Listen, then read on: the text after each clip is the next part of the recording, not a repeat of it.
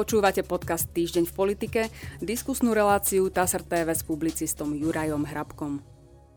V dnešnej relácii vítam publicistu Juraja Hrabka. Dobrý deň. Dobrý deň. Tak, vítajte pán Hrabko v prvej relácii Ďakujem. nového roka. A začneme uh, rovno udalosťou, ktorá sa stala hneď prvý deň tohto nového roka, teda 1. januára. Mali sme výročie 30 rokov od vzniku samostatnej Slovenskej republiky. Tlačová agentúra Slovenskej republiky si pri tejto príležitosti nechala urobiť aj exkluzívny prieskum. Ja prečítam zo správy, ktorá sa tohto prieskumu týka. Takže, rozdelenie Českej a Slovenskej federatívnej republiky považuje za prínos 45,8% respondentov, z toho 18,7 ho považuje za prínos s určitosťou. Takmer rovnaký podiel, teda 44,6% respondentov, rozdelenie za prínos nepovažuje. Z toho 19,8% si to myslí s určitosťou. Vyplýva to z exkluzívneho prieskumu agentúry AKO pre tlačovú agentúru Slovenskej republiky. Agentúra prieskum realizovala v čase od 6. do 12. decembra na reprezentatívnej vzorke tisíc respondentov, ktorí odpovedali na otázku. O pár dní si pripomenieme 30. výročie rozdelenia Českej a Slovenskej federatívnej republiky a vznik samostatnej Slovenskej republiky. Je či nie je toto rozdelenie podľa vás pre občanov Slovenska prínosom? To sa uvádza v agentúrnej správe. Zaujímavé na tom je, že tie čísla sú takmer zrkadlové. Ja som toto rozoberal aj s pánom Žichom z agentúry ako nie len, že ľudia, ktorí e, to považujú za prínos spolu, to znamená tí, čo aj s určitosťou a tí, čo to skôr považujú za prínos, tvoria 45,8 e, a tá protistrana 44,6, čiže to sú takmer rovnaké čísla. Ale ešte aj tie pevne rozhodnuté skupiny respondentov sú takmer rovnaké. V prvom prípade 18,7% a v druhom 19,8%. To vyzerá ako keby, keď, keď odpočítame ľudí, ktorí sa nevedia alebo nechcú vyjadriť, spoločnosť je rozdelená pol na pol. A takto nejako približne bola aj pred 30 rokmi. Tak by ma zaujímalo, prečo to ostalo, prečo sa to nejako neposunulo. No, ono sa to posunulo, kým pred 30 rokmi bola tá situácia taká, aká bola. Po 30 rokoch je iná a toto je vlastne, nechcem povedať úplne zbytočný prieskum, ale zbytočná otázka, ale ktorá nič relevantného nám neprinesie. To nad ňou sa môžu zamýšľať sociológovia. A kým niečo dá takáto odpoveď po 30 rokoch, čo by bolo, keby bolo, návrat z Československa v týchto chvíľach alebo na teraz a na dlhé roky nehrozí. Takže je to taká otázka, no tak e, ja neviem sám, ako by som odpovedal, lebo je podľa mňa úplne irrelevantná. Je zbytočná. Opakujem, môže pomôcť sociológom, môže nám pomôcť hovoriť o tom, čo by bolo keby, ale ja kebizmus nemám rád, ako mm-hmm. iste viete. Čiže myslíte si, že by tie odpovede boli iné, uh Keby to nebola taká ako keby akademická otázka, v tejto chvíli už to, sa to spájať nebude, je to rozdelené 30 rokov, to znamená, každý len povie, ako to cíti. A iné by bolo, keby to bola reálna možnosť, že teda, tak čo, spojíme to znovu napríklad. Že vtedy by ľudia inak zvážili to, ako odpovedia, alebo by boli čísla podobné? No tie čísla boli také podobné, keď sa to zvažovalo e, zánik Česko, Českej a Slovenskej federatívnej republiky, aby som bol teda, teda presný ale neznamenali nič, úplne rovnako ako neznamenajú nič teraz. Hovorím, možno mhm. to pomôže ešte okrem sociológov, historikom a ja neviem komu, ale pre mňa, ako ktorý hodnotí politické udalosti, tak z toho nedokážem vyvodiť a absolútne, absolútne nič. To je, tam hrá aj spomienkový optimizmus. Nevieme, ako to bolo rozvrstvené, respektíve ja si to nepamätám vekovo, ale hovorím, to je, to je to podľa mňa to je zbytočná otázka vôbec sa vrtať v tom. Slovensko má za sebou za tých 30 rokov úspešný príbeh, pretože je, je existuje, je začlenené vo všetkých normálnych štruktúrach, ktorých by začlenené malo byť a ktorých sme chceli, aby bolo začlenené. A to už aj ten, kto nesúhlasil, tak ho napokon akceptoval a hovorím, vytvoril sa úspešný príbeh Slovenska. So všetkými nedostatkami, ktoré má a ktoré majú samozrejme aj iné krajiny v Európskej únii. Poďme k novoročnému príhovoru prezidentky Suzany Čaputovej. Tento rok bol, každý rok je očakávaný, ale tento rok bol očakávaný s väčším napätím, pretože pani prezidentka je po tom, čo parlament vyslovil nedôveru vláde Edvarda Hegera, v podstate aj hlavou exekutívy. To znamená, ľudia čakali, čo naznačí v tom príhovore, ktorým smerom uvažuje. ktorým smerom sa bude vôbec podľa prezidentky uberať slovenská politika. Prečítam zo správy TASR, ako má povala tento novoročný príhovor. Takže, aj v posledných rokoch svojej 30-ročnice prechádza Slovenská republika silnými skúškami odolnosti, pripravenosti či súdržnosti. Prezidentka Zuzana Čaputová to uviedla v novoročnom príhovore. Konštatovala, že spoločnosť sa nachádza v nálade poznamenanej vnútornými konfliktmi, nedôverou, skepsou a pretrvávajúcim rozdelením do názorových skupín, ktoré ťažko hľadajú spoločnú reč. Na potrebe zmeny k lepšiemu sa zhoduje podľa nej väčšina spoločnosti. Očakáva predčasné voľby. V súvislosti s obavami spojenými so zmenou hovorí, že príde len to, čomu prísť sami umožníme. Toto hovorí správa TASR.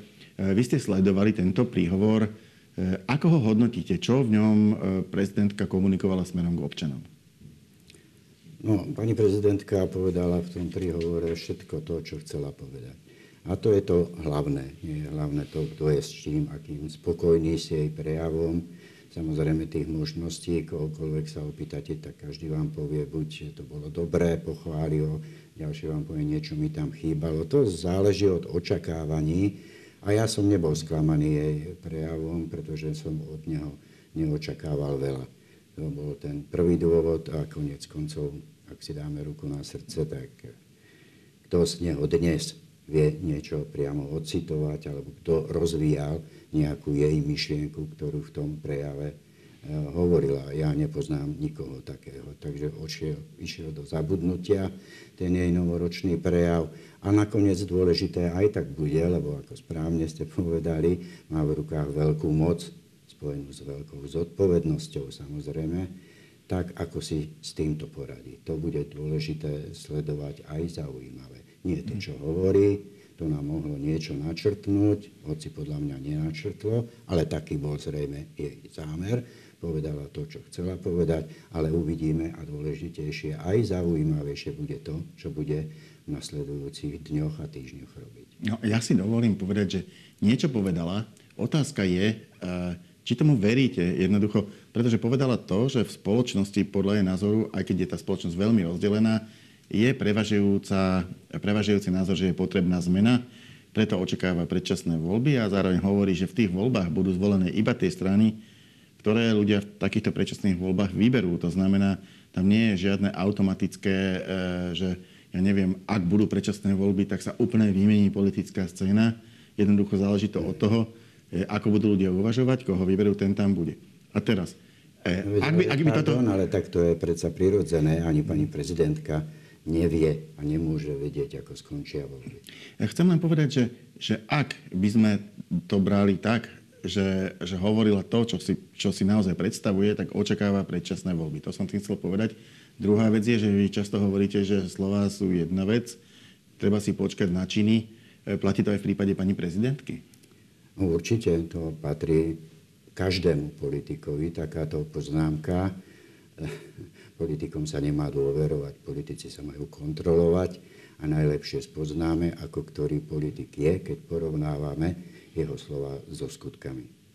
Ale opakujem, ja by som to neformuloval, pokiaľ si dobre pamätám jej prejav taký, že očakáva predčasné voľby. Ten výraz by som nepoužil. Zrejme nás čakajú predčasné voľby. Myslím si, že tak to bolo presne, ale nemusíme sa hrať o slovíčka, hoci v tomto prípade by to bolo významné, ale ešte významnejšie je to, že predčasné voľby pani prezidentka nedrží v rukách. Ano. Tie drží v rukách parlament. Čiže ona správne povedala, podľa mňa, ako som si to ja vypočul, že môžu byť, ale aj nemusia byť.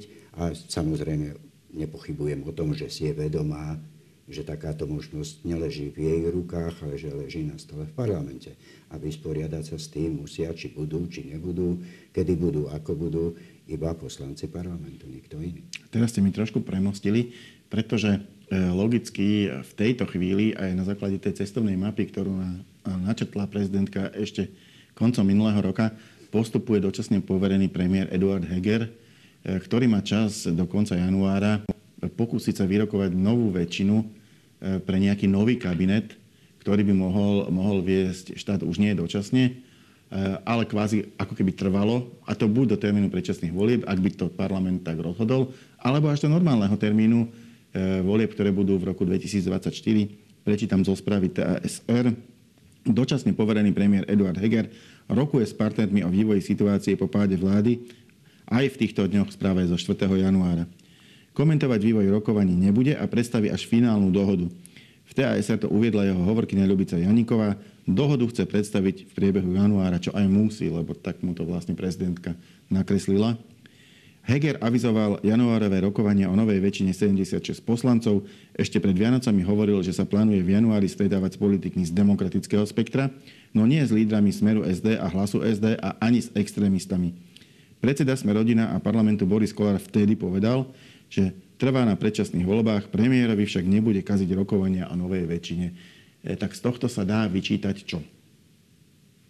Nič nič. Podľa, mňa, ja by som z toho nevyčítal nič. Pozrite sa, keď berieme do úvahy nie rozprávky, ale fakty, eh, tak pán Eduard Heger je nedôveryhodný. Odliadnúc teda od toho, opäť upozorňujem slova a skutky, že mal 3 roky, zhruba 3 roky čas na to, aby to, o čom dnes tak pekne reční, preukázal aj skutkami, čo neurobí, neurobil doteraz, no tak jednoducho nedôverujú mu ani ľudia, ak berieme do úvahy prieskumy, opakované prieskumy verejnej mienky a nedôverujú mu ani voliči prostredníctvom svojich poslancov, ktorí zvolili do parlamentu, pretože ako je všeobecne známe, parlament vyslovil eh, vláde Eduarda Hegera nedôveru a tým pádom je nedôveryhodný.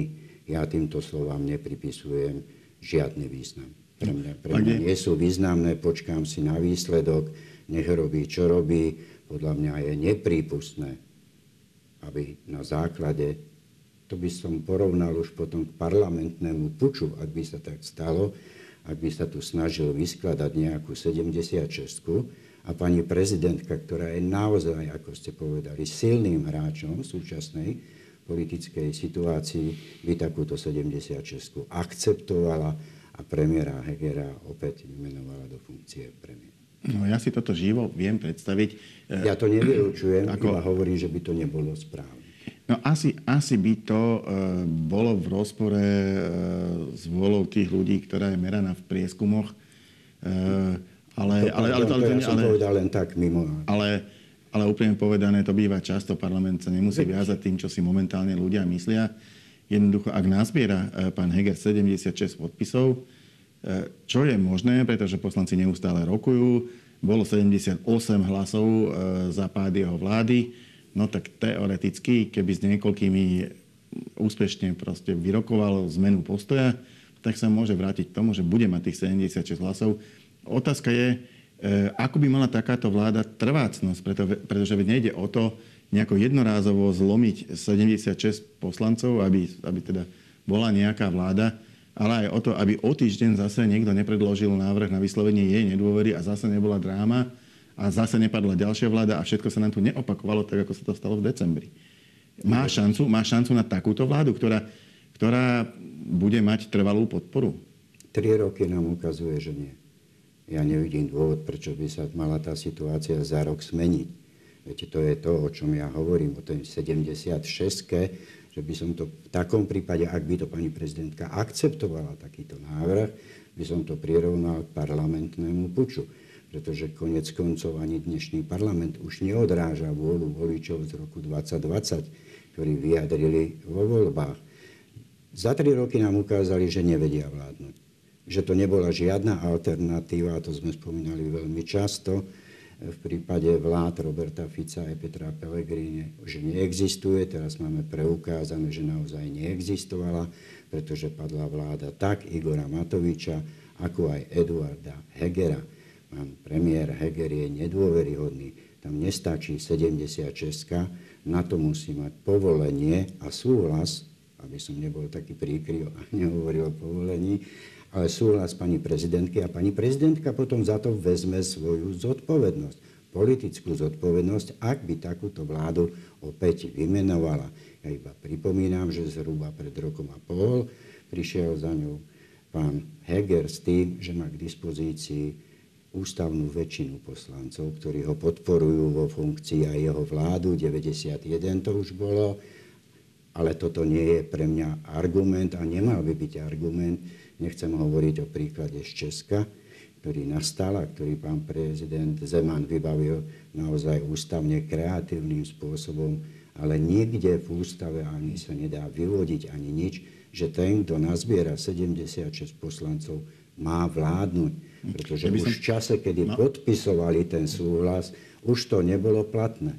A konec koncov má 76 poslancov vládne, akých nemá, padne. Ja si myslím, že ten chaos a zmetok by naozaj iba ďalej pokračoval. Ak by sa naplnil ten scenár, o ktorom hovoríte alebo kreslíte vy a ktorý je jeden z možných, ktorý ani ja nevylučujem, ja iba prisudzujem potom väčšiu politickú zodpovednosť, budem prisudzovať pani prezidentke ako pánovi Hegerovi. Hm? A myslím si, že to fungovať nebude, lebo to nefungovalo 3 roky.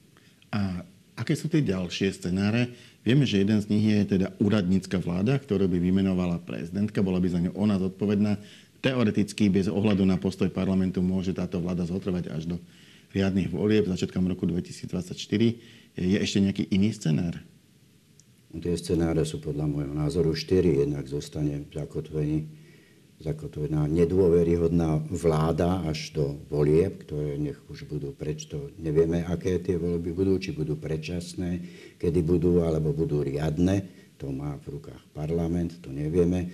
Ten druhý scenár je ten, ktorý ste kreslili, alebo sme kreslili pred chvíľou, to je tá 76 e, a sú ešte ďalšie možnosti, ako je tá úradní, tzv. úradnícka, úradnícka vláda ktorá môže padať a neustále vznikať, alebo bude jediná, ak sa tak pani prezidentka rozhodne, a ktorá vydrží či už do predčasných alebo riadných volieb, napriek tomu, že neexistuje predpoklad, že by získala dôveru takáto tá tzv. úradnícká vláda v parlamente. Aspoň zatiaľ to tak nie je. Ešte je tam, tam taká, je... taká eventualita, ja viem, že sa už zostávame do strašných kebizmov, lebo teraz sme v nejakom bode a, to, a, a už sme veľmi ďaleko, ale keby prezidentka vymenovala prezidentskú vládu, nebolo by pre parlament nakoniec výhodnejšie e, vysloviť jej dôveru, aby potom mohol odvolávať jednotlivých ministrov, e, ako jednoducho nechať tú vládu dovládnuť bez dôvery, kedy vlastne by žiadnu moc nad ministrami nemal?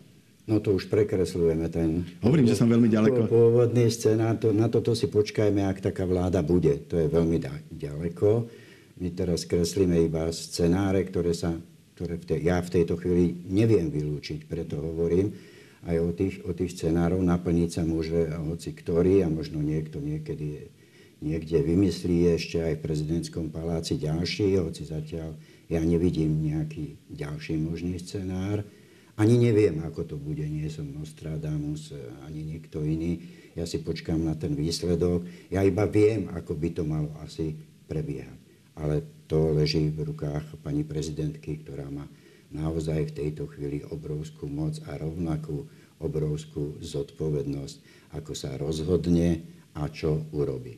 Viem, ako by to malo, opakujem, prebiehať, ale neviem, či to tak prebieha a či vôbec nie, či to tak prebiehať bude.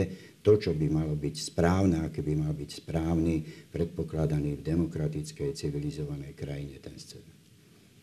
A ten, a ten, a ten správny scenár v demokratickej a civilizovanej krajine by bol teda? Ten správny a demokratický scenár by bol taký, že pani prezidentka si koncom januára pozve relevantné politické strany a bude sa zaujímať o ich výsledok, k čomu dospeli, ako k nemu dospeli, čo mienia robiť so situáciou a na základe týchto rozhovorov sa rozhodne. Moja posledná otázka... Možno, pardon, možno sa to deje. Ja neviem, viem teraz, teda, že pani prezidentka je chorá, takže v týchto dňoch určite nie, ale možno sa tak dialo ešte pred Vianocami a možno sa tak bude diať neskôr, ale jednoducho nič iné ako politické rokovania a pani prezidentka ich má viesť, tie politické rokovania, tak jednoducho nepomôžu danej situácii. A nie je tak posledná otázka, ale skôr posledný okruh je referendum. Máme ho de facto už o dva týždne, plus minus. E, prečítam správu, e, ktorá, ktorá, ktorá vychádza z vyjadrení opozičnej strany Smer SD.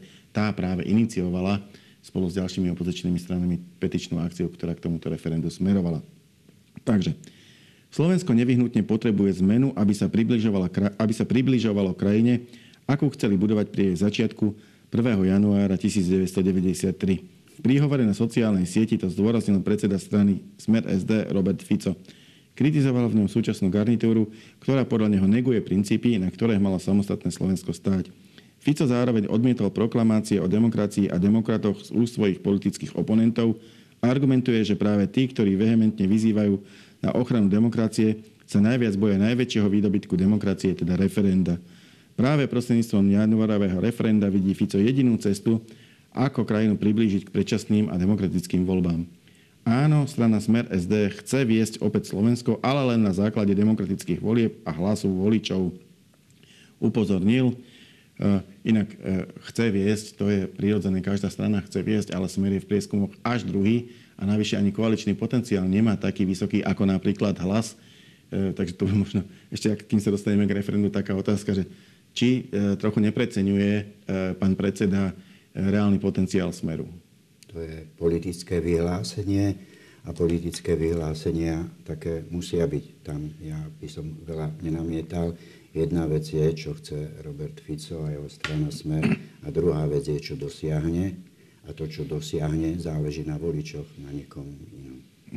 A teraz to referendum. Bude sa konať 21. januára.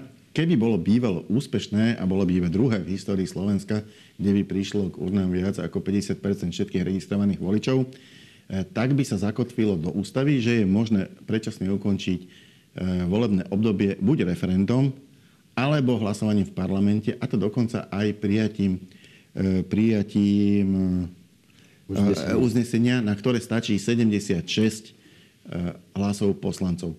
Nebolo by to, ak by to teda bolo bývalo druhé, najúspešne, teda druhé úspešné referendum v histórii Slovenska, nakoniec krokom, ktorý by spôsoboval prílišnú krehkosť budúcich vládnych väčšín, a to všetkých, pretože ono by sa týkalo akejkoľvek vlády po akýchkoľvek voľbách, či by to bola vláda, o ktorej hovorí Robert Fico, ktorú by viedol on, alebo by to bola vláda kohokoľvek iného, vždy by mala na krku e, ústavnú možnosť padnúť 76 hlasmi. E, či by, či by to nespôsobilo nestabilitu, ktorá by ne, vlastne nakoniec ani nemusela byť prospešná? To nevieme, to by sme museli vyskúšať, vyskúšať v praxi. Fakt je jeden a ten je neočkriepiteľný zatiaľ a platí aj do najbližšej budúcnosti, kým nepríde k zmene ústavy a to je ten, že vláda vládne, ak má podporu najmenej 76 poslancov a ak ju nemá, tak padne.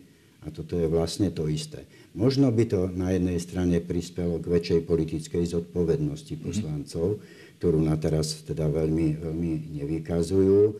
Na druhej strane by sa možno v takomto prípade nedala dobre spravovať krajina. Ale opakujem to, keď sa nevyskúša, tak sa to nevie, ale na tom fakte, že máte 76 vládnete, nemáte 76 padáte, ak ste ju predtým mali, ak nie, tak nevládnete, nevládnete vôbec, to nič nezmení.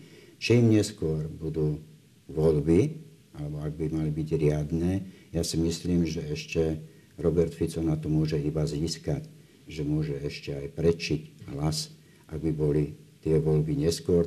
Na teraz nám všetky tie prieskumy ukazujú a celá, tá niť, ktorá sa tiahne, že keby boli teraz, tak by ich mal vyhrať hlas, ale opakujem mal. To je všetko, volebná kampaň bude úplne iná na aké sme boli zvyknutí doteraz, ja predpokladám. Čiže aj tam sa môže všetko zvrtnúť, ale si myslím, že Robert Fico nemá čo stratiť. On má svoje ambície, Netreba rozoberať, prečo ich má, aké ich má, aké schopnosti preukázal počas svojich vlád. To máme všetko teda za sebou, to môžeme pripomínať potom vo volebnej kampane. Istotne, že má ambíciu vyhrať voľby a skladať vládu. No, ale pozrime sa na to, kde bol Robert Fico a jeho strana Smer po voľbách 2020 a kde bol potom, keď zo Smeru odišla skupina okolo Petra Pellegriniho a kde je dnes. A prečo je tomu tak? Sila Smeru nevyplýva z toho, že by bol naozaj schopný, silný, sebavedomý, že by vedel, čo robiť, ale jeho sila vyplýva zo slabosti ostatných politických strán. A to je to, čo jemu nahráva do tých karát. Čím budú ostatní slabší, on bude silnejší. To sa ukazuje aj teraz v tej niti, niti tých prieskumov. A čo sa týka referenda, tam si myslím, že politicky nemôže jednoducho prehrať. Pre neho je, to bolo veľmi dobrý výmysel z jeho strany. Nech si myslíme o Robertovi Ficovi, čo len chceme. Veď nemusí ho mať nikto rád. Politika nie je o tom, či sa ľúbime alebo nerúbime, ale politicky je veľmi zdatný. No, ale pravda, pravda je, že to, prehrať. Že to referendum, eh, že to referendum E, môže byť, nielenže môže byť e, neúspešné, je vysoká pravdepodobnosť, že bude neúspešné, pretože ak si zoberiete, že na komunálne voľby, na komunálne voľby, keď príde ledvá tá polovica voličov, e, tak, tak šanca, že by sa zdvihli na referendum, a ešte ak si zoberiete, že referendová kampaň sa začína dva týždne pred ním, to je proste z hľadiska politických kampaní prakticky nič, tak tá šanca nie je až taká veľká. Ja som nechcel hovoriť o predpokladanom výsledku referenda. Keď sa na to pýtate, tak vám poviem na rovinu opäť, že neviem. Ono zase na druhej strane predpokladám teda, že nebude e, úspešné, ale na druhej strane záleží od ľudí. Záleží od ľudí, či prídu, či neprídu. Ono sa koná v čase, kedy veľa z nich plakalo, že nebolo referendum, keď sa delilo e, Československo, respektíve keď zanikla Česká a Slovenská federatívna republika, no tak dnes majú referendum k dispozícii a opäť záleží iba na ich vôli, teda či k nemu pôjdu alebo nepôjdu a bude tak, ako rozhodnú, respektíve nerozhodnú. Ja som hovoril o tom, že Robert Fico tento politický zápas v referende nemôže prehrať, či už bude úspešné alebo nebude úspešné. Naopak si skôr myslím, že ak nebude úspešné, bude to viac v jeho prospech, pretože on z toho dokáže vytlcť politický kapitál a tí ostatní z neho ten politický kapitál vytlcť nedokážu. Ďakujem pekne, to bola posledná otázka a posledná odpoveď našej dnešnej diskusie. Ja za účastných ďakujem Jurajovi Hrabkovi. Ďakujem za pozvanie. A my sa v našej relácii opäť stretneme na budúci týždeň. Dovidenia.